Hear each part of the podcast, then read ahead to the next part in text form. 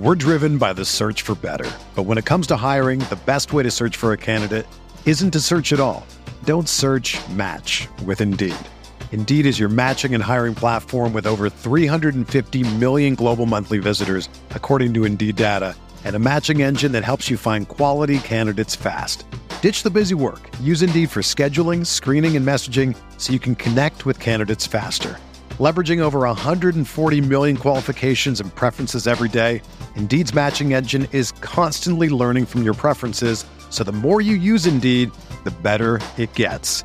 Join more than 3.5 million businesses worldwide that use Indeed to hire great talent fast. And listeners of this show will get a $75 sponsored job credit to get your jobs more visibility at Indeed.com slash BlueWire.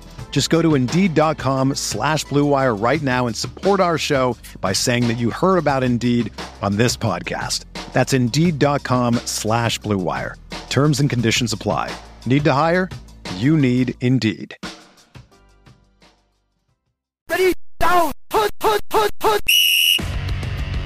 This is the Bear Report Podcast with Zack Pearson, Zack Pearson, and Aaron Leming. Aaron Leming, providing extensive coverage of the Chicago Bears. Go Bears! Presented by Blue Wire Pods. And now, here are your hosts, Zack Pearson and Aaron Leming. And now joining us here on the Bear Report podcast to give us some insight on a potential number one draft pick for the Chicago Bears. It's Shotgun Spratling. He covers USC football. He's a managing editor at USCfootball.com of 24 7 Sports. Shotgun, man, thanks so much for uh, joining me and uh, taking your time out the day. Yeah, no problem. Let's get right into it. So, Bears have the number one pick. Uh, they got it from Carolina in a trade last year. And it looks like it's going to be Caleb Williams if they decide to move on from Justin Fields. That's kind of the way I think they're leaning. Tell us about Caleb Williams, um, you know, and his time at USC. I mean, Caleb Williams is just such a dynamic player. Uh, you, know, you saw that last year with the Heisman run. Uh, kind of coming out of nowhere. You know, he played some at Oklahoma. He transfers over with Lincoln Riley to USC when Lincoln Riley comes over. And, you know, everyone knows Caleb Williams is going to be the starter. What are you going to get out of him? And there's positive things that you saw at Oklahoma, especially when he first comes in in that Texas game. But there were also some some games later in the season where it seemed like teams kind of had a better beat on him. Um, and you know what were you going to get from him? He was fantastic. In two, his two years at USC, he was extraordinary. Uh, you know, he just got better and better as the the 2022 season progressed. And then you go into the 2023 season and he you know is the returning Heisman winner. So there's all this pressure and everything. And I think the entire team struggled with the pressure, um, not necessarily just Caleb Williams or you know it being on him, but the entire team struggled with the expectations of what was happening. But then you look at it and you go, "Oh, Caleb Williams, just didn't have as good of a year, right?" You look at the numbers, and it doesn't really lean out to be that way. Um, you know, his numbers were spectacular. It's just the defense was atrocious for USC this year. And you know, there there are areas where he did he he could have done better. Um, and you know, sometimes the numbers don't bear that out. Uh, but you know, he was outstanding once again. He'll go down in USC lore as quite possibly the best quarterback ever at USC, and you know that's a that's a, a tall list, uh, a tall task to have when you have someone like Matt Leinart who's won multiple national championships. You have Carson Palmer, you have some other guys along the way as well. And I'm glad you brought that up because, excuse me, I, you know, I feel like we like to look at the negatives all the time in a player's game, and everyone points to the Notre Dame game, and you know, the the, the I believe the Oregon loss this year. When I watched Caleb Williams, I mean, there was a lot more good than bad, and I think you're spot on. Like, yeah, you know, he probably didn't play good in the Notre Dame game. That's going to happen. That's a really good defense. Um, I like to compare it to Justin Fields not playing well against Northwestern when he was at Ohio State in the Big Ten championship game. I, guess my question is you mentioned it was the defense that kind of let them down a little bit. Um, you know, was there a game besides Notre Dame where maybe you did find a little, okay, Caleb's just having another, you know, rough day, or was that pretty much the, only one? No, I mean, it, it, you look in his two years, and that kid, that Notre Dame game really stands out because multiple interceptions, um, and he just tried to do too much. And he admitted it afterwards. And I think that's the pressure of the expectations of the season where they were undefeated going into that game, and but they weren't a good team.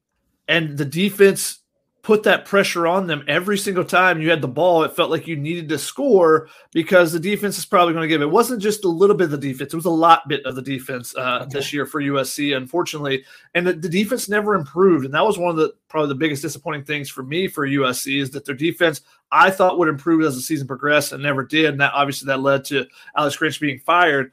But the Notre Dame game was definitely, uh, you know, you see the interceptions are pressure in Caleb Williams' face and he tried to do a little bit too much. And I think that was one of the things, and that's one of the knocks on him is that you know he tries to extend plays a little bit too long at times, and he can do that because you know he, he doesn't have to be perfect in you know finding tight windows because hey, if that tight window is there, do I have to force that throw in there? Especially not at the college level. No, because I can create and somebody will eventually come open. And you saw that with some of his plays where he's running around for you know literally 10 seconds 10 second play. I mean, everyone baffled at that Mahomes play, uh, you know, uh, last week, I think it was, uh, where he ran around for nine seconds. It's like, okay, yeah. And people go, you know, when they look at Caleb Williams highlights, go, that'll never happen in the NFL. And you look at Patrick Mahomes, you go, okay, well, maybe certain, certain people can make it happen. You look at Lamar Jackson and stuff like that. So that's what you're getting from Caleb Williams is that creativity – but that was also a knock on him is that at times he didn't want to force the issue because he knew that he could also still run around, do a little bit more. So he would hold on the ball a little bit longer. But the Notre Dame game is the, is the one game that stands out because he did have the multiple interceptions. That's the thing that was also super impressive about him is that he has great accuracy. He has great accuracy on the run. He can break tackles. He can make guys miss. All these things. He can throw the ball 65, 70 yards down the field. But he did he never really forced the issue except in that Notre Dame game. And I think just again the expectations and the pressure of being, you know, the returning Heisman, all the all the you know the accolades and stuff that are coming with it. He's trying to recreate himself, but also trying to get USC to the playoff. And at being six and zero oh at that time, you know, all that stuff is in front of them, and they go to Notre Dame, and it's the very very first third down. Literally pressure right in his face because just an absolute whiff block on the offense line and he throws the ball high and it gets intercepted. And then I think he started pressing a little bit. And so now, you know, a little bit later in the first half, he tries to roll out to his left and he's got pressure in his face again. And he's, you know, it's right before halftime. He's trying to make something happen to get him back in the game. And he gets, he throws a ball he shouldn't throw and he should just throw it away and he admits it. I, I think that's the thing about Caleb Williams that really, another thing that really stood out about him is that he was quick to admit his faults. Okay. It wasn't like this person didn't do this, we didn't do he took blame for everything. He does, you know, all the leadership qualities. I know there's a lot of stuff that, that people want to ask about, you know, how's he his teammate? How's he this? Everyone around him loves him. And, you know, whenever you look, oh, well, he paints his fingernails and he writes curse words on his fingernail. Oh, he's the first guy that will take blame for, you know, his offense line not being good in front of him. He will take blame instead of blaming them you know, the run game's not doing anything and it's all on him, he takes the blame for it. He does all those things that you want out of a quarterback in that in, in those regards. So, you know, when people look at some of the outside things and you know, during the offseason, he's modeling, uh, you know, walking the the runway, doing mo- and people are like, oh, he's not concentrating. The kid and like people get upset uh, with him about a lot of different things. He's like, he's not a party kid. He doesn't like going out and doing things. He, he said after a game when they lost, he said, we lost. I want to yeah. go home and snuggle my puppy. And people took that as a bad thing. It's like, how can every single thing be bad about the kid when really he wants to go home? He just wants to sulk in his loss because he takes everything so emotionally. The crying his mom, you know, he takes everything to heart that much because he cares that much. So, you know, all those things definitely stood out to me. Um, and when you ask about bad games, I, the Notre Dame is really the only one that stands out. We're driven by the search for better. But when it comes to hiring, the best way to search for a candidate isn't to search at all. Don't search match with Indeed.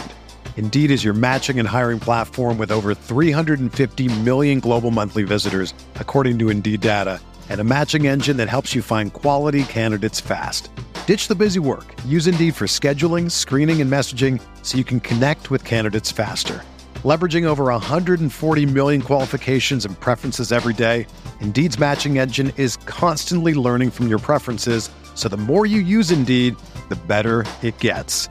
Join more than 3.5 million businesses worldwide that use Indeed to hire great talent fast And listeners of this show will get a $75 sponsored job credit to get your jobs more visibility at Indeed.com slash BlueWire. Just go to Indeed.com slash BlueWire right now and support our show by saying that you heard about Indeed on this podcast. That's Indeed.com slash BlueWire. Terms and conditions apply. Need to hire? You need Indeed. I'm glad you brought that up. I, I, like the emotion. I had no problem with with the crying to his mom after the game because I don't correct me if I'm wrong, but that you know pretty much eliminated them from like the Pac-12 title game. I think um, pretty much ruined any hopes they had of of making a big bowl game.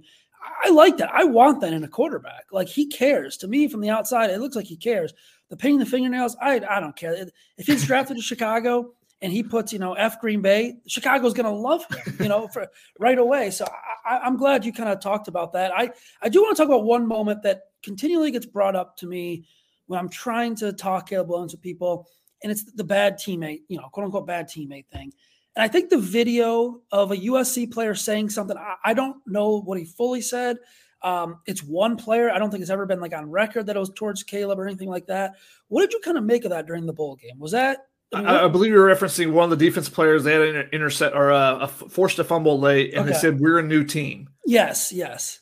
And to me, now I was not on the sideline for that game. Uh, normally I am, but I didn't make it out for the bowl game this year. Um, but to me, that told me we're a new defense. We're a full okay. team now because their defense was atrocious and their defense was great in the bowl game. Yeah. It was a 180 on the defense side. They couldn't tackle anybody all year. They averaged more than 10 missed tackles. They've actually averaged more than 10 missed tackles per game for six years now. Um, but in the, in the bowl game, they only had I think six, and four of them were one player. So they tackled phenomenally. They you know took care of their assignments. They still got up some points, but they played so much better. And you go, okay, and they had already had their defensive coordinator. Now the defense coordinator did not actually coach the bowl game, but they had hired D'Anton Lynn from across town at UCLA. To me, that told me they were talking about the defense and they're a new defense. And this is a player who had been injured throughout the season, so he wasn't out there. Jacobe Covington, um, and he's a guy that could have been in the mix, uh, was in the mix starting before he got injured. So I, I think that all led to me. I don't think anyone's talking about Caleb Williams because guess who was on the sideline yes, cheering on all those guys? Guess who was the first yes. person to run out there and jump on the shoulders of Miller Moss, the backup quarterback, who you know who took his place in that game and threw six touchdowns, threw you know a you know a, a Holiday Bowl record six touchdowns. Caleb Williams. Caleb Williams was the first guy out there, and you see his his teammates interact with him on the sideline. It's not like he's ostracized and he's over on the side and by himself sitting on the bench and he's sulking or whatever. No, his teammates are always there. They're all it's always smiles and stuff. You know, in, in the the proper moments. Uh, you know, he's. I've not heard a single bad thing about him from his teammates, and okay. so that stands out because you know you talk to players and you know even if you know if it's not the quarterback's fault, the quarterback can be blamed for it. Mm-hmm. And you know if it's a wide receiver, it's not throwing the ball my way. If he would play on schedule more, you know all these type of things where you could see where they wouldn't necessarily be blaming Caleb Williams and saying he's a bad teammate, but, but say if he did these things a little bit different, I haven't heard any of those things. So, you know, when you talk to players and they don't complain about the quarterback, I don't know why, you know, the fans can complain about, oh, he's doing this or he's doing that. Because uh, we, you know, we had USC fans on our message boards saying he's doing too many endorsement deals. It's like that's all done before the season for the most part. Um, so, you know, there's a lot of complaints out there about Caleb Williams, but I think he's a generational quarterback to be honest, I'm an Atlanta Falcons fan, and I hope the Bears trade that pick to the Atlanta Falcons, and Caleb Williams can re- can can unite with uh, another former USC player, Drake London, down in Atlanta, and I would be very ecstatic about that. It, regardless of the draft capital, it has to be you know purged to make that happen. Um, and I like Justin Fields. I know I've co- I covered Justin Fields in high school as well. Um, went out to Atlanta and saw him play, saw him play out in LA at a couple of events and stuff. So, you know, I, I think he's a good quarterback. It hasn't had the right system and everything else that's gone on around him because yeah. that is such a big deal in the NFL. Um, is, is getting the pieces around you, both the playmakers and the the the coordinator that's calling the plays for you. But to me, I think Caleb Williams is different than any quarterback I've seen. I've seen a ton of great quarterbacks come through the Pac 12 in the last decade or so, you know, that I've been covering USC. And he stands out. He's just unique. The ability to throw off platform, and you know the fact that he cares so much. Now, I do think he has to cut that back a little bit. Okay. You're playing 17 games in the NFL, yeah. and a loss does not mean the same as it does in college football. So he will have to make an adjustment because he he basically has cried after every game. Now he hasn't sobbed into his mom's shoulder like he did in that game, but you know Utah last year, their first loss, he cried. Uh, Utah in the Pac-12, but that also t- the the things that are on the line in those games are much different than you know your your Bears Lions game in September or uh, yeah. you know in October or something early in the season. Um, so those type of games will, will be a little bit different um, for him, and I don't think you'll necessarily see the tears, but it showed me how much he cared about it and how much he cared because he would stay and watch. You know, he would he'd be on the bench watching the other team celebrate. Um, and Utah fans got upset that he didn't shake their hands it's not uh, like it's a you know there's a hockey handshake line after every game. It's like yeah. some players go into the locker room immediately some hanging back and see people. So i didn't really i wasn't upset about that. So a lot of things that people get upset with about caleb williams i do not see his faults. I think he's terrific. I think there are areas of his game he still has to improve yes. But as as a person and as a leader i've heard no complaints about him Another day is here, and you're ready for it. What to wear? Check. Breakfast, lunch, and dinner? Check. Planning for what's next and how to save for it? That's where Bank of America can help. For your financial to-dos, Bank of America has experts ready to help get you closer to your goals. Get started at one of our local financial centers or 24-7 in our mobile banking app. Find a location near you at bankofamerica.com slash talk to us. What would you like the power to do? Mobile banking requires downloading the app and is only available for select devices. Message and data rates may apply. Bank of America and a member FDIC. When you talk about the off-platform stuff, I, I, I love that from his game. I, I think Drake Maye is pretty good at it as well at times. Um, what makes Caleb though special? Like, what is it? Is it his arm talent? Is it the arm strength? What I mean, what exactly stands out to you the most besides maybe the off-platform stuff? It, he's he's a running back with a quarterback's arm. Okay. Like he is so strong. Like when you see him up close, and then particularly when he puts pads on, he's just thick. So he's hard to bring down. He's hard to bring down in the pocket, whether it be his elusivity, um, you know, when he's ducking rushers and stuff like that. But he's just hard to tackle. So that enables him to create some more stuff.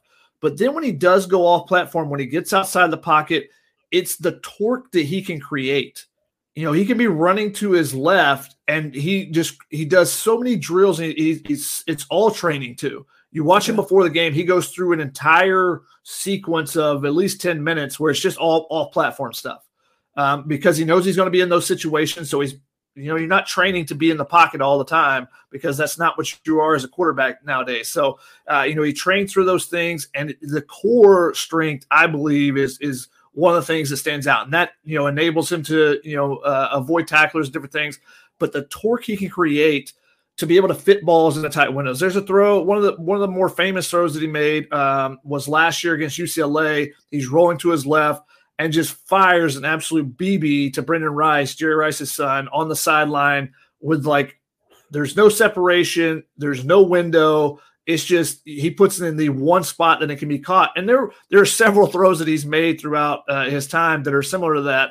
Um, now he creates sometimes and gets guys wide open when that happens, but he also can find the small holes and fit things into tight windows. He's capable of that.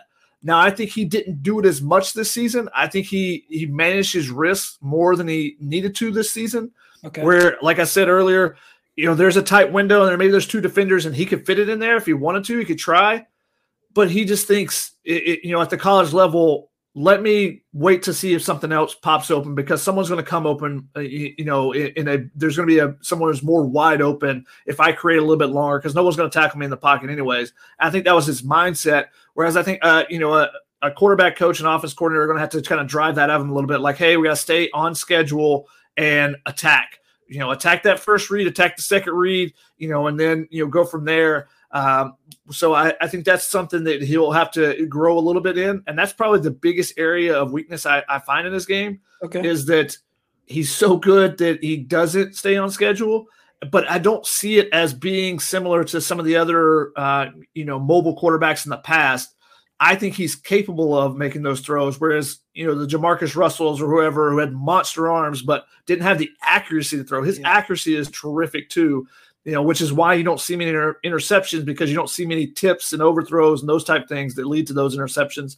You know, I, I, like I said, I, there's not many weaknesses to his game, but the ability to to basically make any throw, any, any practices, all the sidearm throws, all that type stuff. You know, he can throw on the run. He he'll get creative. He threw one over his head this year. You know, very Patrick Mahomes esque with some of the things that he does, and that's it's the easiest comp to make but it's also hard for me to make that comp because you're saying, hey, he's the best quarterback in the game right now. Yeah. And he is further along than where Patrick Mahomes was coming out of high, uh, out of college, excuse me. Um, so he's a better he's better than what Patrick Mahomes was coming out of Texas Tech.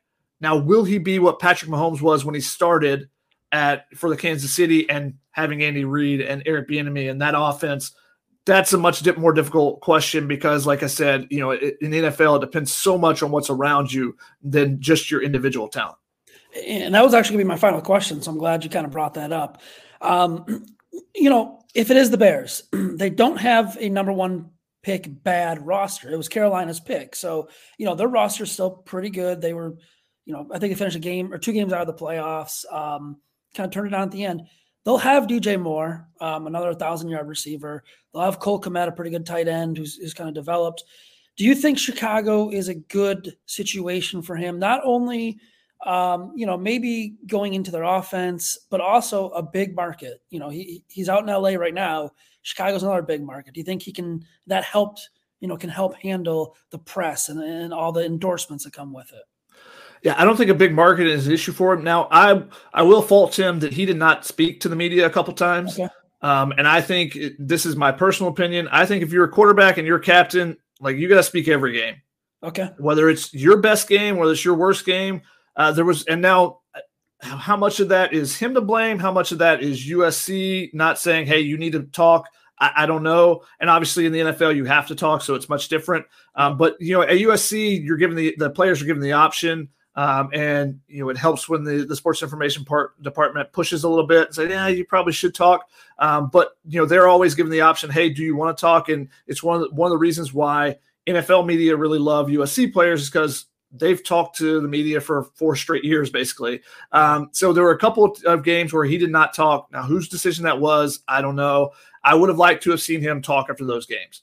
Um, there, there were a couple of them where you know and, one of them was actually last year against Oregon State, where he led the game-winning drive. He didn't play great before that. That was another game where he didn't play great, but then he finishes it off with a perfect throw um, in between, you know, cover two coverage for uh, Jordan Addison to win the game in the final like minute and a half. So that was one where you want to say, hey, you didn't play great, but how are you able to kind of bounce back from it? And we didn't get to talk to him after that one. But you know, otherwise, you know, as far as handling the media, he's been great. You know, as far as his time and stuff, he's always willing to answer questions. He can be snippy at times, um, and you know, when there's bad questions uh, asked and whatnot.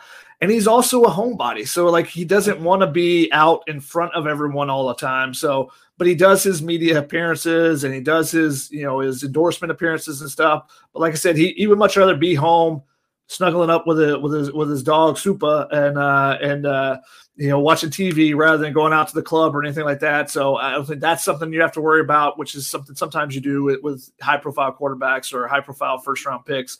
Um, so I, I think he's got the potential to to drastically change a franchise's fortunes.